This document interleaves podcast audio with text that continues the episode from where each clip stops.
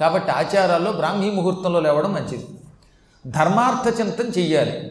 లేవగానే చేతులు ఒక్కసారి నలుపుకొని చేతులు చూడాలి ఎందుకంటే చేతి చివరి భాగంలో లక్ష్మి ఉంటుంది. కరాగ్రే వసతి లక్ష్మీ కర మధ్యే సరస్వతి కరమూలే స్థిత గౌరీ ప్రభాతే కరదర్శనం అగ్రభాగంలో లక్ష్మి మధ్యలో సరస్వతి ఈ చివరి భాగంలో గౌరీ ఉంటారు కనుక ముగ్గురు అమ్మవార్లకి నిలయం మన చెయ్యి. అందుకని లేవగానే వాటిని చూసుకోవాలి.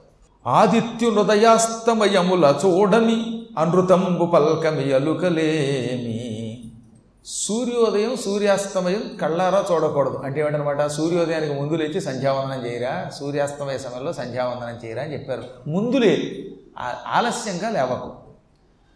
తర్వాత బయట ఉన్నప్పుడు స్త్రీ చేతి వంటకం తినకు. నువ్వు ఎట్టి పరిస్థితుల్లో కూడా ఎంత ఉద్యోగం చేసినా సరే బయట ఉన్నప్పుడు ఆ మాత్రం మూడు రోజులు భార్య కోసం మాత్రం వండి పెట్టలేడేటి ఇరవై ఏడు రోజులు ఆవిడ వండి పెడుతుంది. ఒక త్రీ డేస్ చెయ్యాలిగా? చెయ్యాలి.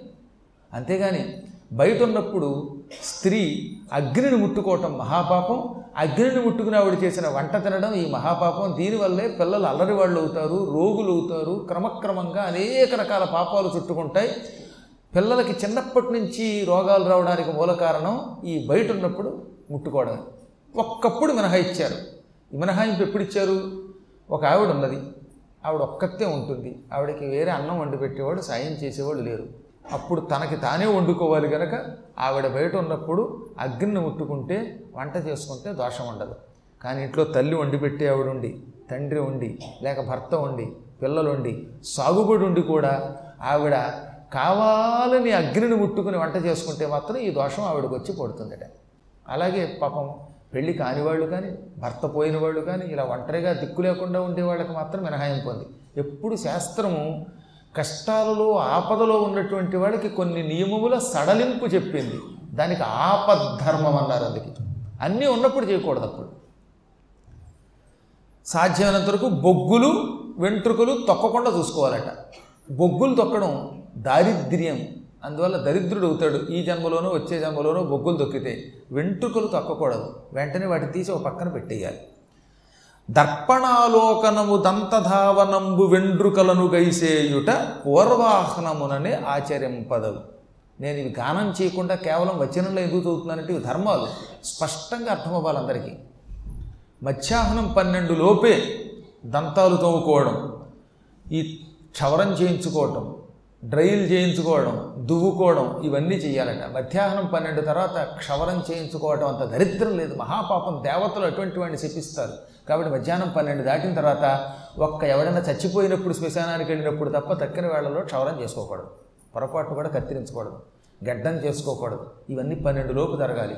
అలాగే పొద్దున పన్నెండింటి దాకా లేవకుండా అప్పుడు పళ్ళు తోముకోవడం ఏంటి? కర్మగాతే పొద్దున్న నుంచి పాచిముఖంతో వంట చేసుకుని పాలు కాచుకుని కాఫీ కూడా తాగి అప్పుడు మధ్యాహ్నం బ్రష్ చేసుకోకూడదట. ఎప్పుడు కూడా మధ్యాహ్నం పన్నెండు లోపే ఈ కార్యక్రమాలు పూర్తి చేసుకోవాలి. ఎంత అనారోగ్యవంతుడికైనా సరే. మరీ మంచం మీద కోమాలోకి వెళ్ళిపోతే అది మనం ఏం చేయలేము అది పక్కన పెట్టండి. తర్వాత భోజనం ఎప్పుడు ఏ దిక్కుల్లోకి చేయాలి తూర్పు దిక్కు కానీ ఉత్తరం దిక్కు కానీ చూడాలట. ఉత్తరం వండె తీర్పు దిక్కొండె చూచి జానుమధ్యంబునందు హస్తంబులుండ కుడుచునది పవిత్రాన్నంబు నరవరేణ్య అని చెప్పింది.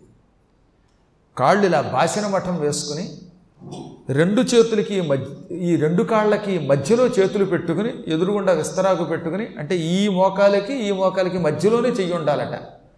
ఇలా మోకాల మీద చెయ్యేసుకుని గడ్డం కింద చెయ్యట్టుకుని కాలు పైకెత్తి అలా అన్నం తింటే వాళ్ళు వచ్చే జన్మలో పరమదరిద్రులై పడతారని వికాంగులై పడతారట. అందుకని ఇలా గడ్డం కింద చేతులు ఒంటికాలు ఇలా పైకెత్తి కూర్చోవడాలు ఇలాంటి భోజనములు చేయకండి.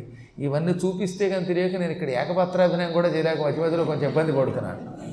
కాబట్టి రెండు కాళ్ళకి మధ్యలో కూర్చుని విస్తరాకు పెట్టి భోంచేయాలి ఒకవేళ బల్ల మీద కూర్చుని భోంచేసేటప్పుడు కూడా ఈ రెండు కాళ్ళు కొంచెం వెడల్పుగా పెట్టి ఆ మధ్యలో ఉండేలా చూసుకోవాలట విస్తరాకు. చెయ్యి మధ్యలోనే ఉండాలి భోజనం చేయాలి. భోజన సమయంలో మాట్లాడకుండా మౌనముగా తినమని చెప్పారు.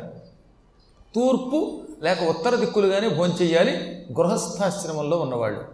గురుస్థానంలో ఉన్నవాళ్ళు యతులు దక్షిణం పశ్చిమం కూడా భోజనం దిక్కులుగా వాడచ్చు. ఎందుకంటే వాళ్ళ నియమాలు వేరు. కానీ గృహస్థాశ్రమంలో సామాన్యుడు మాత్రం అటు సూర్యుడు ఇటుపడిచినప్పటికీ కూడా తూర్పు ఉత్తరం దిక్కులకేసి తిరిగే భోజనం చేయాలి. లేకపోతే అటువంటి వాడికి కొన్ని ఇబ్బందులు వస్తాయి. అవే గొల్మ రోగాలు ఎసిడిటీ అంటే అటువంటి రోగాలు ఇవన్నీ వస్తాయట. పశువులు ఉన్నటువంటి మందలో ఆవులున్న చోట దేవాలయ ప్రాంగణంలో విణ్మూత్ర విసర్జనంబు వలదు. మలమూత్ర విసర్జన చేయకూడదు. ఆయన ఆవుల దగ్గరికి వెళ్ళి చేయడం ఏమిటి? గేదెల దగ్గరికి వెళ్ళి చేయటం ఏమిటి? మలమూత్ర విసర్జన. అలాగే పవన జలంబులందు అన్నాడు ఆయన. గాలి బాగా వీస్తున్నప్పుడు అప్పుడు కూడా ఆ గాలి వీస్తున్నప్పుడు ఏకాంత ప్రదేశంలోకి వెళ్ళి విసర్జించాలి. నీళ్ళల్లో విడిచిపెట్టకూడదు. నదుల్లో పొరపాటు కూడా విడిచిపెట్టకూడదు. అన్నాన్ని చిటికి మటికి తిట్టకూడదటండోయ్. అన్న దోషగణన అన్నాడు. మరీ అనారోగ్యం వచ్చినప్పుడు కళ్ళు తిరుగుతున్నాడు. అన్నం పెట్టక అని విసుక్కోవచ్చేమో కానీ ఉత్తప్పుడు మాత్రం అన్నమును విసుక్కోవడం అన్నం పెట్టేవాడిని విసుక్కోవడం కూడా మహాపాపంట ఎంగిలి నోటితోటి పలకరించకూడదు. దేవతల్ని చూడకూడదు. నక్షత్రములను చూడకూడదు. గోవులను చూడకూడదు. సూర్యుడిని చూడకూడదు. తర్వాత పగిలిపోయినటువంటి పాత్రల్లో భోజనం చేయకూడదు విరిగిపోయిన కంసాలు ఉంటాయి అటువంటి వాటితోటి అన్నము వండకూడదు అటువంటి వాటిలో అన్నము తినకూడదట. భిన్న భోజనము భోజనం అంటే అన్నం తినే కంచాలు అవి భిన్నమైతే వాటిలో భోంచేయకూడదు చేయకూడదు. అంచులు విరిగిపోతాయి అయినా అన్నం తింటాడు వాడు. అది కూడా దోషమే అన్నాడు. వికీర్ణాసన శయ్యలు బాగా విరిగిపోయినవి పటపట శబ్దం వచ్చేవాడు. ఇలా వాలేమనుకోండి ఈ వెనకాల పట్టం శబ్దం వచ్చిందనుకోండి అటువంటి దాని మీద కూర్చొని భోజనం చేయొద్దన్నాడు. ఉపన్యాసం చెప్పద్దాం లేదు భోజనం మాత్రమే చేయొద్దన్నాడు. కాబట్టి మళ్ళీ ఇప్పుడు మీకు అనుమానం వస్తుంది. లేనిపోరు కూడా అక్కడి నుంచి మీరు నేను బెంగ పెట్టుకోవాలి. ఇక్కడ చెప్పేది భోజనమునకు చెప్పాడు. బాగా శబ్దములు వస్తున్నటువంటి పీటల మీద కిర్రు కిర్రు అంటూ ఉంటుంది మీరు భోజనం చేసినప్పుడల్లా. అటువంటి విసర్జించేయమన్నాడు. తర్వాత కిర్రు కిర్రు శబ్దం వచ్చే మంచాలు కోళ్ళు కదిలిపోయే మంచములు సెయ్యి అంటాం దాన్ని. ఆ మంచము కూడా విసర్జనీయం.